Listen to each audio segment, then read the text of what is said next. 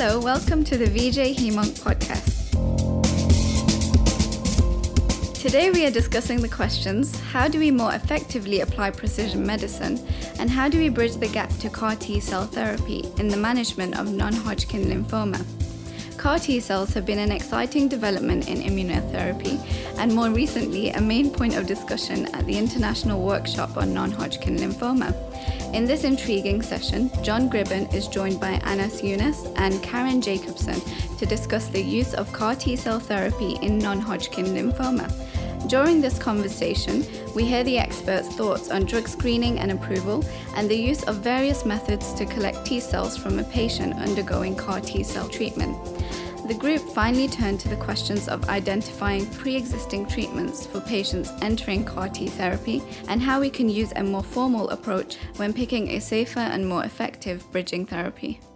I'm John Gribben, and we're here at the end of day two of another very successful international workshop on non Hodgkin's lymphoma 2018 our last day in sunny Nice before returning back to think about everything we've learned here and start putting it into practice. I'm joined by my co-chair, Anas Younes from Memorial Sloan Kettering, Caron Jacobson from the Dana-Farber at Harvard, who runs the CAR T-cell programs there.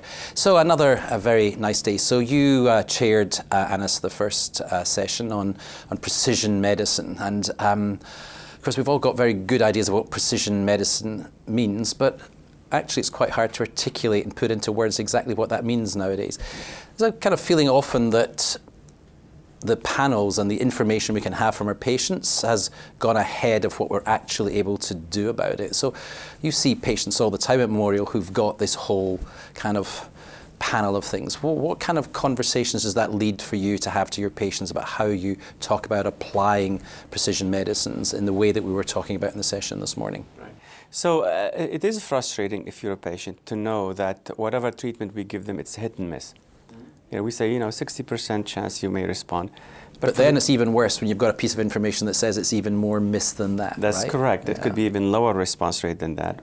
But what, what I tell my patients, this is statistics. For the indi- individual patient, you're either 100% response rate or 0% response rate. That's what it is. There is no, no, no 60% response rate for each patient, right?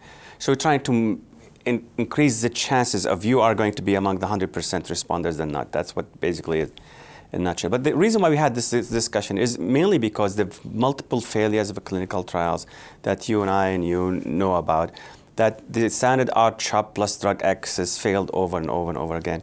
And the question, should we come up with different strategies? Should we, you know, use more precise biomarkers? Should we use R-CHOP plus drug X in a more defined group of, of patients? Or should we now move to a new strategy, which is R-CHOP plus followed by drug X, based on using circulating tumor DNA? Mm, sure. And, and in terms of what that drug should be, you then I, I, liked your approach of different kind of baskets of, of trials of, of being directed by biomarkers as to which particular direction a patient could go could go into. Do you think the regulators are going to buy that kind of, of, a, of a process, or do you think we're going to end up having to use drugs that have somehow gone through some other kind of of, of approval process to be able to get access to them. So there's precedent for approval, right? I-SPY mm. for breast mm-hmm. cancer, they got approval yep. based on this design. This, of course, is challenging. Not every bucket is expected to lead to drug approval. But yes, there is precedent for this, and we're hoping that some of these.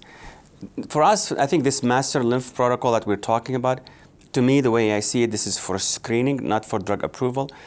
If we find a doublet, let's say, that works in a unique, well defined biomarker uh, driven way, I think you can hand it over then to whoever, a sponsor or CTEP, whoever want to do confirmatory trial to lead to drug approval. I don't think our job is to get drug approved. Mm. We're screening basically. Yeah. Because it's like everything else, without the approval, how do we get our patient to get access to, to that drug?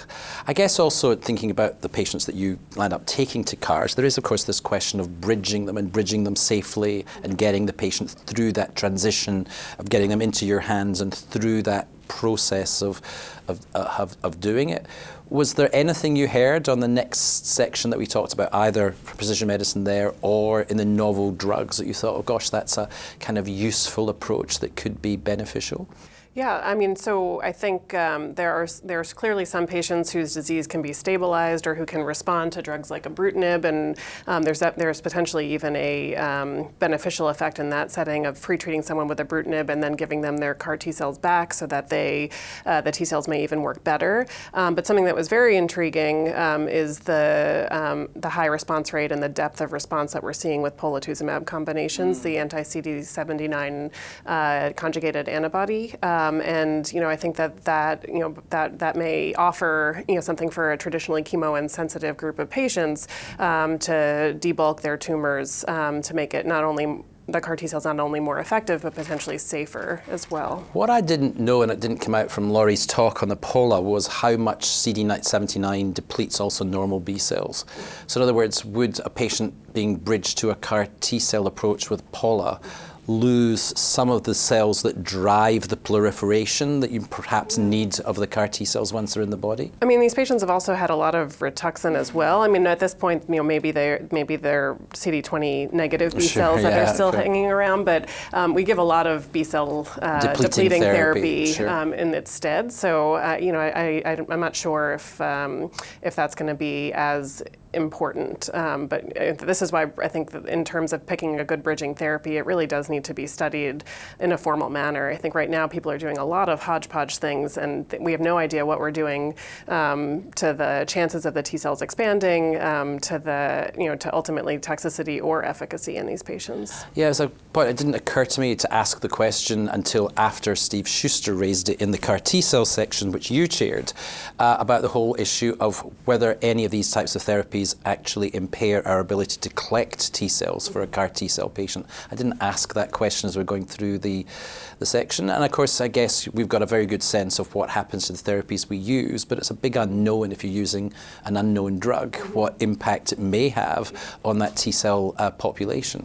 I mean, I think right now we don't really know anything about the T cells we're collecting from the patients or the products that we're giving it's a back. Bit of a black I mean, box. Yeah, I think yeah. we have a little bit of insight from from Juno in terms of their defined CD4 to CD8 ratio, but the other companies are giving, you know, whatever you know, they're giving whatever T cell product back to the patient. Um, I think you know we all are interested in they all they have some of that T cell product, and we should be able to learn more about what the composition of that product is um, and whether there's a cer- certain ratio of different immuno immunophenotypes types of T cells that are given back to patients that are associated with better efficacy and less toxicity. Um, so I think that's going to be a big move um, and um, something that comes out in the in the in the short term because I think that's really definable.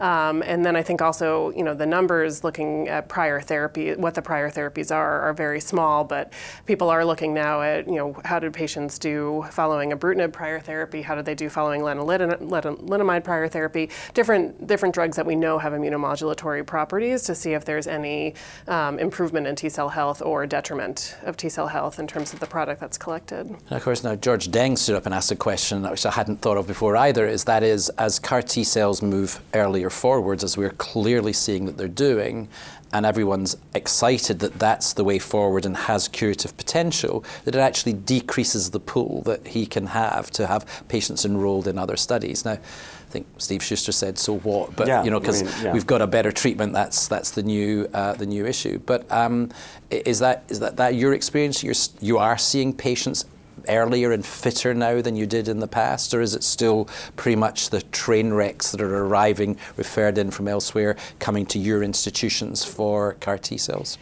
I think uh, as a as a rule, um, patient people are identifying patients earlier. So especially patients who either are refractory to upfront therapy or who relapse early, um, people you know referring phys- physicians know at that point that that's likely going to be someone who may end up getting CAR T cells, um, and as a result, they're sending them in ahead of second line therapy, um, both because there are now second line trials for those patients, uh, and their you know their potential potentially can be enrolled on those patient on those trials and also because um, they want them in line so that if they don't respond to the next line of salvage chemotherapy, um, you know, you're not you're not then waiting a month or two before they can ultimately get treated. So we are actually probably seeing patients er- referred in earlier, and as a result, their disease is under uh, under slightly better control than if they're just found out that they were growing through second line therapy and, and get in to see you a week or two later. Sure, sure, sure. Yeah. And it, it, the impression seems to be that the better the patient coming in, the, the more likelihood you are to successfully get the patient through. But in the real world, as you mentioned, right, that 50% of patients who are getting on commercial CAR T cells wouldn't have qualified for the uh, clinical trials, right? Mm-hmm. So we're getting a really mixed bag of mm-hmm. different things, which is interesting to watch. We'll see what will come out of it. Uh, if this, the high response rate will be maintained, mm-hmm. or the safety will be maintained in these patients. Yeah. Um, yeah, I think. I mean, I think that we'll hear this data soon, um, and I think the. Um, I think that we're, we're able to get these 50% of patients that weren't eligible for clinical trials safely through. Um, it's not just about uh, organ function and performance status, but it's also about histologies, right? These, these clinical trials enrolled patients with specific histologies, but people are referring people in now with transformed marginal zone lymphoma, with transform, transformation from CLL, um, and you know these these are the, these lymphomas don't seem to be exactly the same, and I think that may actually impair um, some of the real world efficacy results results that we see.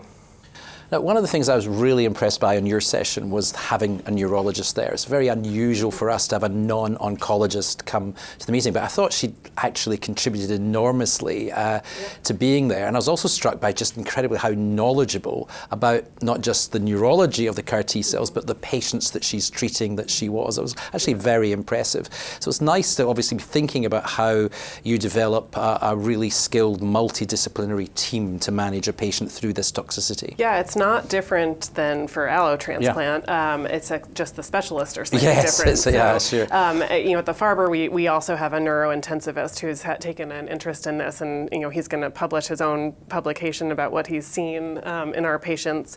Um, and then, you know, we also have had we've seen some cardiology uh, toxicity related to the cytokine release. So we have a cardiologist who's been following these patients, and they're they're they're all very interested in you know doing their their own research and trying to figure out uh, preventative mechanisms mechanisms or screening mechanisms uh, to minimize toxicity. So it's it's like allotransplant, just a different group of specialists. well, it sounds like it's like allotransplant, but a little bit better because what I picked up from that session was although the neurotoxicity shouldn't be diminished, what everyone says was that it's we've got a better handle on how to do it, and it is self-limiting and is reversible. Yeah, I think the you know whenever you're trying to, to talk to someone about an allo transplant, it's the unknown risk that sure. you don't know what to tell them. You don't know what you don't know what to tell them that they're going to be like six months after the allo transplant, and I, we have a pretty good idea of we're able to pretty confidently tell someone what they're going to be like six months after CAR T cells, and it's going to be very similar to when they, before they got sick, as long as they respond well and have their disease improve. So there we have it. So yet again, at the end of the second day, I think you can pick up from us the excitement that we felt at the three, I think, pretty wonderful sessions that we had today. And that's IW NHL 2018 over, and we look forward to seeing you all next year in Cambridge, Massachusetts for IW NHL 2019. So, what do you think? Can CAR T cells offer curative potential for patients with non Hodgkin lymphoma? Or do we still not know enough about the risks associated with this therapy? Find us on Twitter and get involved with the conversation on our page at VJ. And be sure to keep up to date with all the latest Hemonc news, including cutting edge content straight from ASH 2018 at vjhemonc.com.